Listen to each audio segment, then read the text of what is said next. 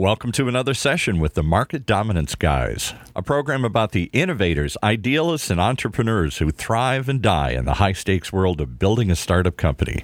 We explore the cookbooks, guidebooks, and magic beans needed to grow your business. So let's get going.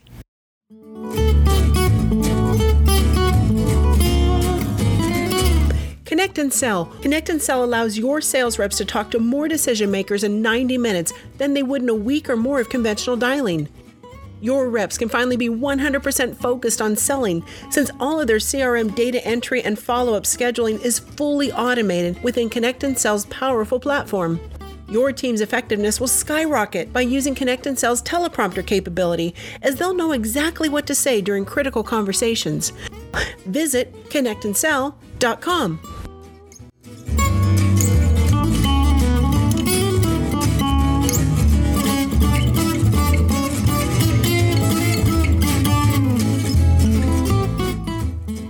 states, lots of them. 50 states. Plus, you have red states and blue states, uh, states of consciousness, physical states, liquid, gas. How about the state of markets, or being market dominant, or simply being an also ran in your market? The fact is, is there's really only two states you can reside in as a company. You're either dominating one market or more, or you're dominating zero. And if you're dominating zero markets, you will go out of business in time unless you turn into a company that is dominating at least one market. Because market dominance is security, it's collateral, safety, shelter, asylum, parlay. But most importantly, it's freedom. Because the only two reasons a company dominating a market can ever go out of business is either financial mismanagement or if the market is just too small. So, how do you map your journey to market dominance? What's changed over the past few years that makes it easier for some and more difficult for others to even get out of the gates? In this chat, I asked Chris for his insights into the real stakes of entering this octagon of business without a true dominating intent. This is the Market Dominance Guys, and today's episode entitled The Two State Solution in Market Dominance Dollars or Donuts.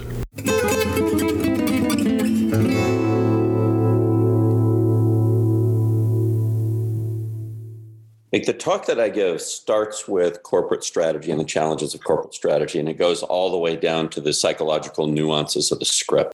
In one case, in the dinner case, I'll call it, I leave the details a little fuzzy.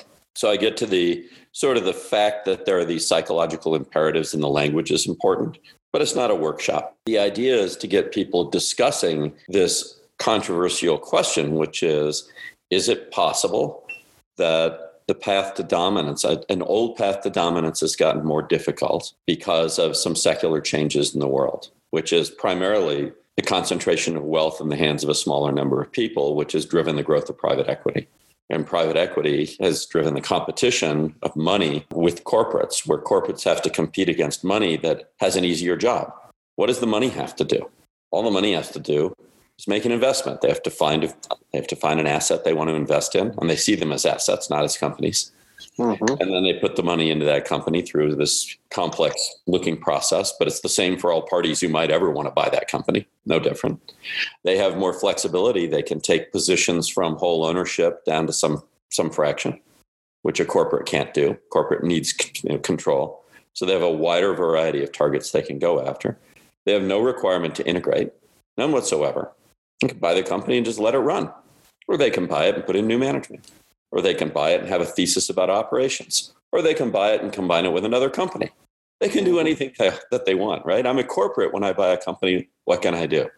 I can either let it run independently and decide whether I'm going to, whether the, the law says I have to consolidate the books or not. And then I can say, well, I've added it to my portfolio and I'm going to seek synergies later, right? The SSL approach. Or I'm going to integrate that company into mine, into the acquiring company, which is known to fail 90% of the time. So as a corporate, I have to pay up now. I have to pay premium prices for an asset that may or may not be the right asset because I can only learn so much about it before acquiring it. And after acquiring it, I have to do more work with a higher failure rate. The guy I'm competing with just does his due diligence, strokes a check, and says, Yeah, we'll flip it later, right?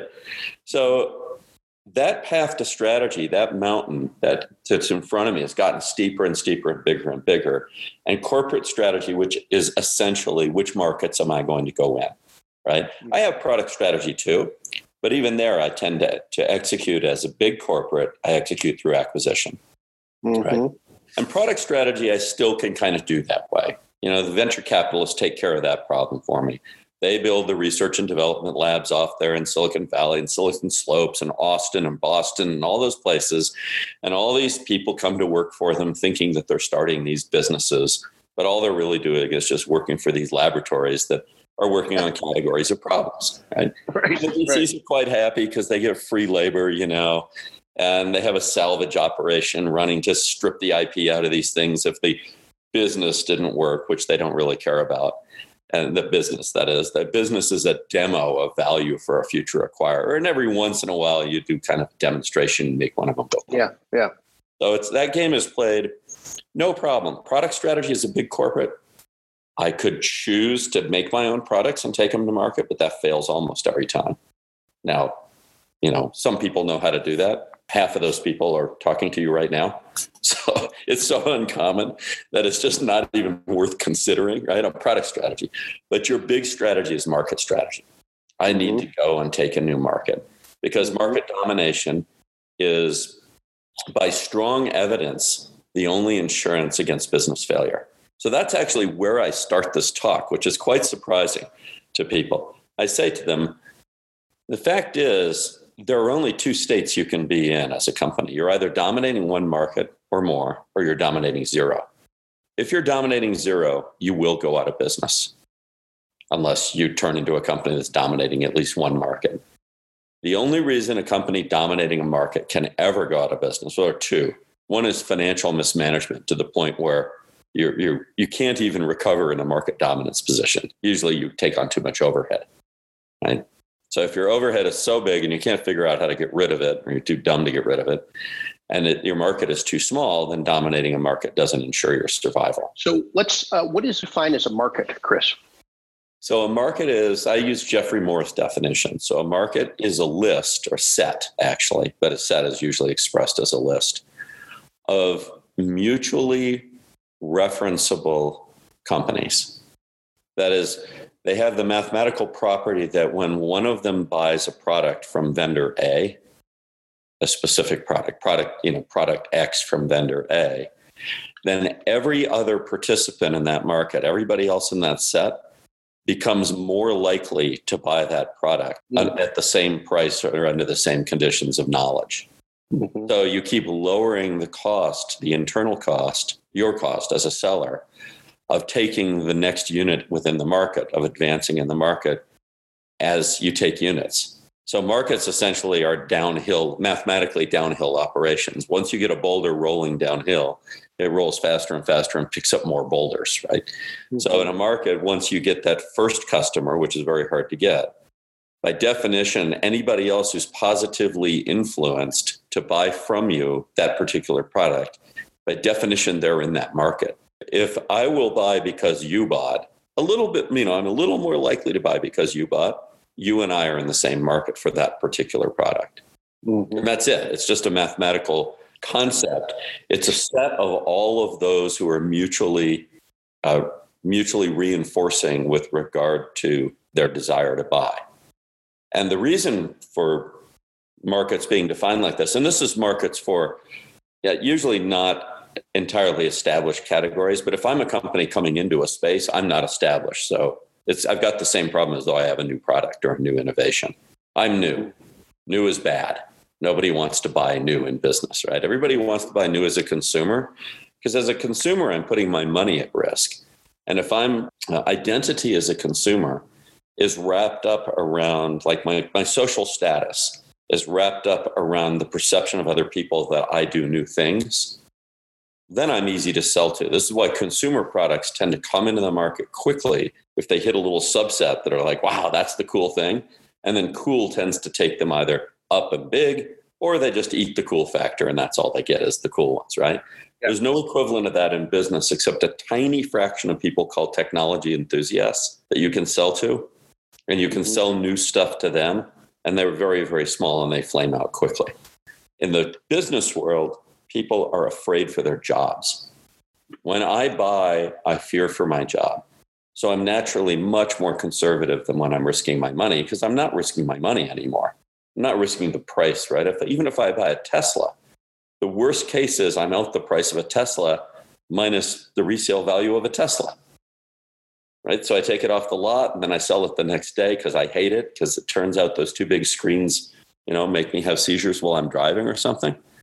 And it's like, well, I got to get rid of this Tesla. Well, I might lose, I don't know, 5,000 bucks. It's not so bad. If I buy the, my company a Tesla, so to speak, and we commit to a business process in which the Tesla is essential to the business process. This is how we're going to get to our conferences from now on. We're not going to fly. We're going to drive this Tesla really fast. And then we discover, oh, darn, there's speed limits. We hadn't taken into account that there's speed limits it will go really fast, but we can't go that fast. And now it's too expensive to get to all the conferences we need to go to. And we're going to go out of business. Hey, Chris, why'd you buy the damn Tesla? Why didn't you stick with the airplanes? Well, they're kind of expensive and all that. And the Tesla promised to be cheaper and blah, blah, blah. It's like, oh, okay. So you failed to notice something in your analysis and we're not letting you ever buy anything again. Mm. So we're going to take your power away, maybe take your job away. So what am I risking? Oh, let's see my reputation, my kids' college education, my retirement, my yep. uh, respect in the community, uh, whether my wife stays with me, husband, dog, whatever. I risk everything when I make a B2B purchase. The bigger or the newer, the scarier. So, what's so unique about B2B? And what frankly drives me crazy when I see these predictions that B2B will go to the way of B2C and it'll all just be easy buying online. It has to do with how much information the buyer has. It has nothing to do with how much information the buyer has. In fact, the 180 degree opposite. The more information the buyer has accessible to them in B2B, the less inclined they are to buy. Because the information is all vendor information or vendor influenced information. You can't tell. It's the fake news problem. It's all fake. To some degree, every single thing anybody says about any commercially available B2B product is shaded in the direction of trying to influence the buyer to make a decision. Mm-hmm. The buyer knows that. And the buyer knows that decision could cost them their career. The so B2B buyer knows that. Only the B2B. B2C, no problem. That's no right. But the B2B buyer has this they're consumer when they get up in the morning. They drive to work in their car. They close their car door. They walk with their briefcase up to security. And as soon as they scan their badge and they go into their cubicle, it's almost as if the air is piped in differently or the, the ceiling tiles or the magnetic forces change them to these risk averse pieces of, of mankind versus they'd be so risky to buy something on their own money, but they come into this environment and uh, they have much more of a sensitivity to marketing information, uh, product information, the phone ringing in a sales, a stranger on the other end of the line. So it's the same person on the weekend yeah. between Monday to Friday, exactly. but the, but the stakes are higher. Is that what I hear you say? Exactly. The stakes are so high. They're so high that only somebody who is so reckless that nobody would ever let them buy anything for a company just goes out and goes, Oh, I'll just get one of these. They'll just get whatever it is. Even something as simple as a conference. Look at the decision to buy something as simple as, I think we'll go to this conference, not even as a sponsor. Very simple. Risk isn't that high. You don't like the conference, you don't go again. And yet a committee will form around it. People's opinions will be asked, right? It's not this idea that that per- in fact here's the contradiction. Okay the big contradiction. So we're told as sellers two things are going on. One is our b2b buyers are becoming consumer like and the other is the buying committee is getting bigger. Mm-hmm. now think about that physically. The consumer privately sits there in front of their computer or on their smartphone and looks at some information and gets influenced by influencers, you know, whoever it is, Kim Kardashian or whatever and they go as a consumer, oh, I think I want this. Click, click, click. And they have like buy with one click on Amazon and all that kind of stuff, right? The B2B buyer, we're told, does the same thing more and more each day. And yet somehow they're doing it by committee. The committee is getting bigger. So what does the committee all sit around at that person's desktop and stare at this stuff and go, no click here, no click there? It's physically impossible to reconcile the notion of the B2B buyer becoming more like the B2C buyer and the committee growing ever larger and more influential. They're opposite ideas, and yet we're fed both of them by the, the pundits. The mm-hmm. experts in, in B2B sales, with the exception of what I'll call like the four horsemen of outbound, right? Of Jeb Blount, Anthony Iannarino, Mike Weinberg, Mark Hunter, people around that set go, no, no, no, you don't get it. That none of that stuff's happening. What's happening is the scared buyer is still the scared buyer and must talk to a seller that they learn to trust. And that seller is going to tell them what to buy. And they're going to earn that trust by being trustable at the beginning and then trustworthy over mm-hmm. time Yep. because they actually have information asymmetry. They know better than the buyer, and so they will be the trusted advisor. Think of the contradiction between the B2B buyer being B2C and the need for the trusted advisor and the growth of the committee. All of these are contradictory ideas, and nobody exposes the contradiction. Oh, no, no, they're all happening. Why? Because as an expert, I can make more money selling you sales techniques to you if you believe all this crap, right? But what's really happening is nothing has changed except this internet thing has provided so much additional information in the form of scary noise. The buyer has become more conservative rather than less. And that more conservative buyer expresses themselves in the larger committee. The committee is a, a an insurance policy against the individual buyer making the decision and being held accountable. So the committee is not a corporate idea like, wow, we need to have 10 people involved in every sale. It is, wow, it's so confusing out there. Things are moving so fast. So I have velocity increasing and information flow and availability increasing. And so here I am as the buyer. What do I do for safety? There's safety in numbers. I'm not going to make this decision by myself. I'm going to make it with others. However, only one person in that committee whoever it is who kind of is, is guiding it or is the person that everybody else is looking to, the person who would have been alone if there hadn't been the committee, that person is going to rely completely on trusting one of the sellers more than they trust themselves. The threshold for a B2B purchase decision is not to trust one of the sellers more than you trust the other sellers. It's to trust one of the sellers more than you trust yourself. Hmm. This is the essence of the B2B equation. From a market dominance standpoint, now we go all the way back to, oh, look what happened. Private equity came in and wrecked the landscape for buying companies in order to enter markets. So now I have to enter markets by myself, which means I have to sell my way into markets. So now I'm on the outside. My buyers are these cautious creatures who, who aggregate into these committees when they're doing serious buying so I have to somehow gain an advantage there over all my competitors in order to dominate this market. Before, I could take my balance sheet and get an advantage by cleverly identifying a company that was ready to sell itself to me. That's yeah. hard now. Now I have to do something, though, a hundred times harder, which is I've got to get this cautious animal called the B2B buyer first identified. I have to find them. Then I've got to get their trust. And then I've got to grow their trust through a process in which new players are going to come in, and that trust has got to go out into the committee somehow. And yes. then I have to exceed a threshold I'm not aware of, which is they have to trust me more than they trust themselves. Otherwise, they're going to go to the standard outcome of a B2B buy, which is no decision. 90% of all B2B purchasing processes end in no decision. The reason is none of the sellers climb the mountain high enough, the trust mountain high enough to be trusted more than the buyer trusts themselves. This is the essence of the entire market domination and therefore survival question for every B2B company.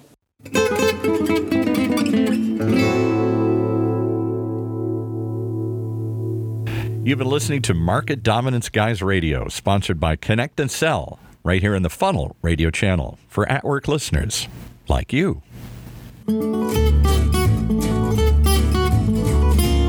Today's show is also brought to you by UncommonPro.com. Selling a big idea to a skeptical customer or investor is one of the hardest jobs in business.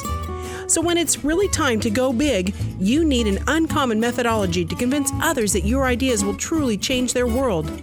Through a modern and innovative sales and scripting tool set, we offer a guiding hand to ambitious leaders in their quest to reach market dominance. It's time to get uncommon with uncommonpro.com. Never miss an episode.